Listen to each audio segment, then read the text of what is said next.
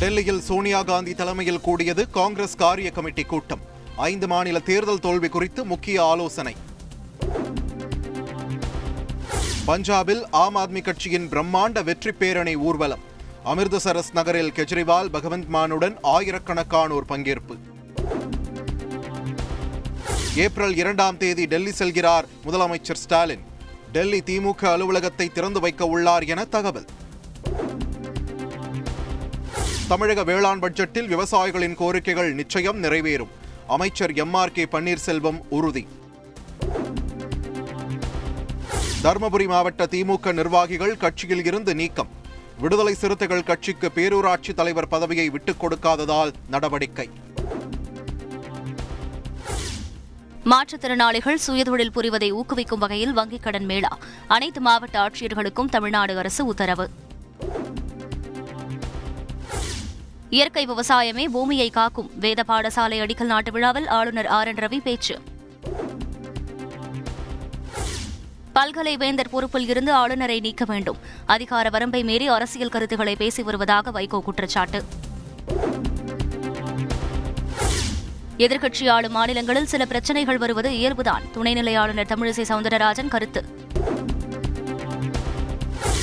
சோனியா காந்தி தலைமையில் காங்கிரஸ் நாடாளுமன்ற குழு கூட்டம். நாடாளுமன்ற கூட்டத்தொடருக்கான செயல்பாடுகள் குறித்து விவாதம்.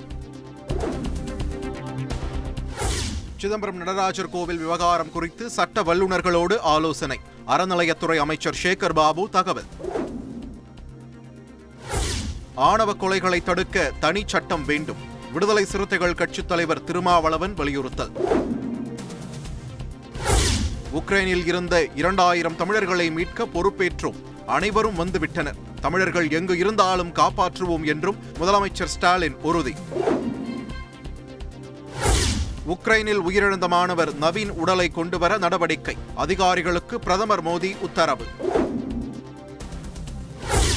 உக்ரைனில் உள்ள இந்திய தூதரகம் இடம் மாற்றம். போலந்து நாட்டிற்கு மாற்றப்படுவதாக வெளியுறவு அமைச்சகம் அறிவிப்பு. ரஷ்ய படையெடுப்பால் சிதைந்து போன வால்டவோகா மக்கள் கடும் அவதி பாதுகாப்பான இடத்தை நோக்கி நகர்வு. இலங்கையில் உச்சத்தை தொட்டது எரிபொருள் விலை. ஒரு லிட்டர் பெட்ரோல் விலை இருநூற்று ஐம்பத்து நான்கு ரூபாய் டீசல் விலை நூற்று எழுபத்தி ஆறு ரூபாய்.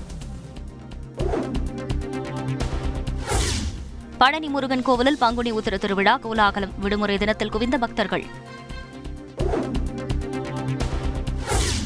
இந்திய வீரர்களுக்கு முழு உடற்தகுதி இருக்க வேண்டும். புதிய திட்டத்தை முன்னெடுக்க பிசிசிஐ திட்டம்.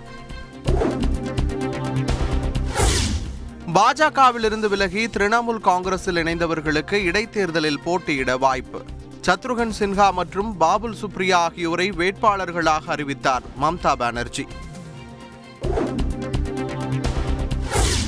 புதிய கல்விக் கொள்கையை தமிழக அரசு சிறப்பாக அமல்படுத்தி வருகிறது. அண்ணா பல்கலைக்கழக முன்னாள் துணைவேந்தர் பாலகுருசாமி பாராட்டு. ராகுல் காந்தியை காங்கிரஸ் கட்சியின் தலைவராக்க வேண்டும். காரிய கமிட்டி கூட்டம் நடைபெறும் பகுதியில் கட்சித் தொண்டர்கள் கோஷமிட்டதால் பரபரப்பு.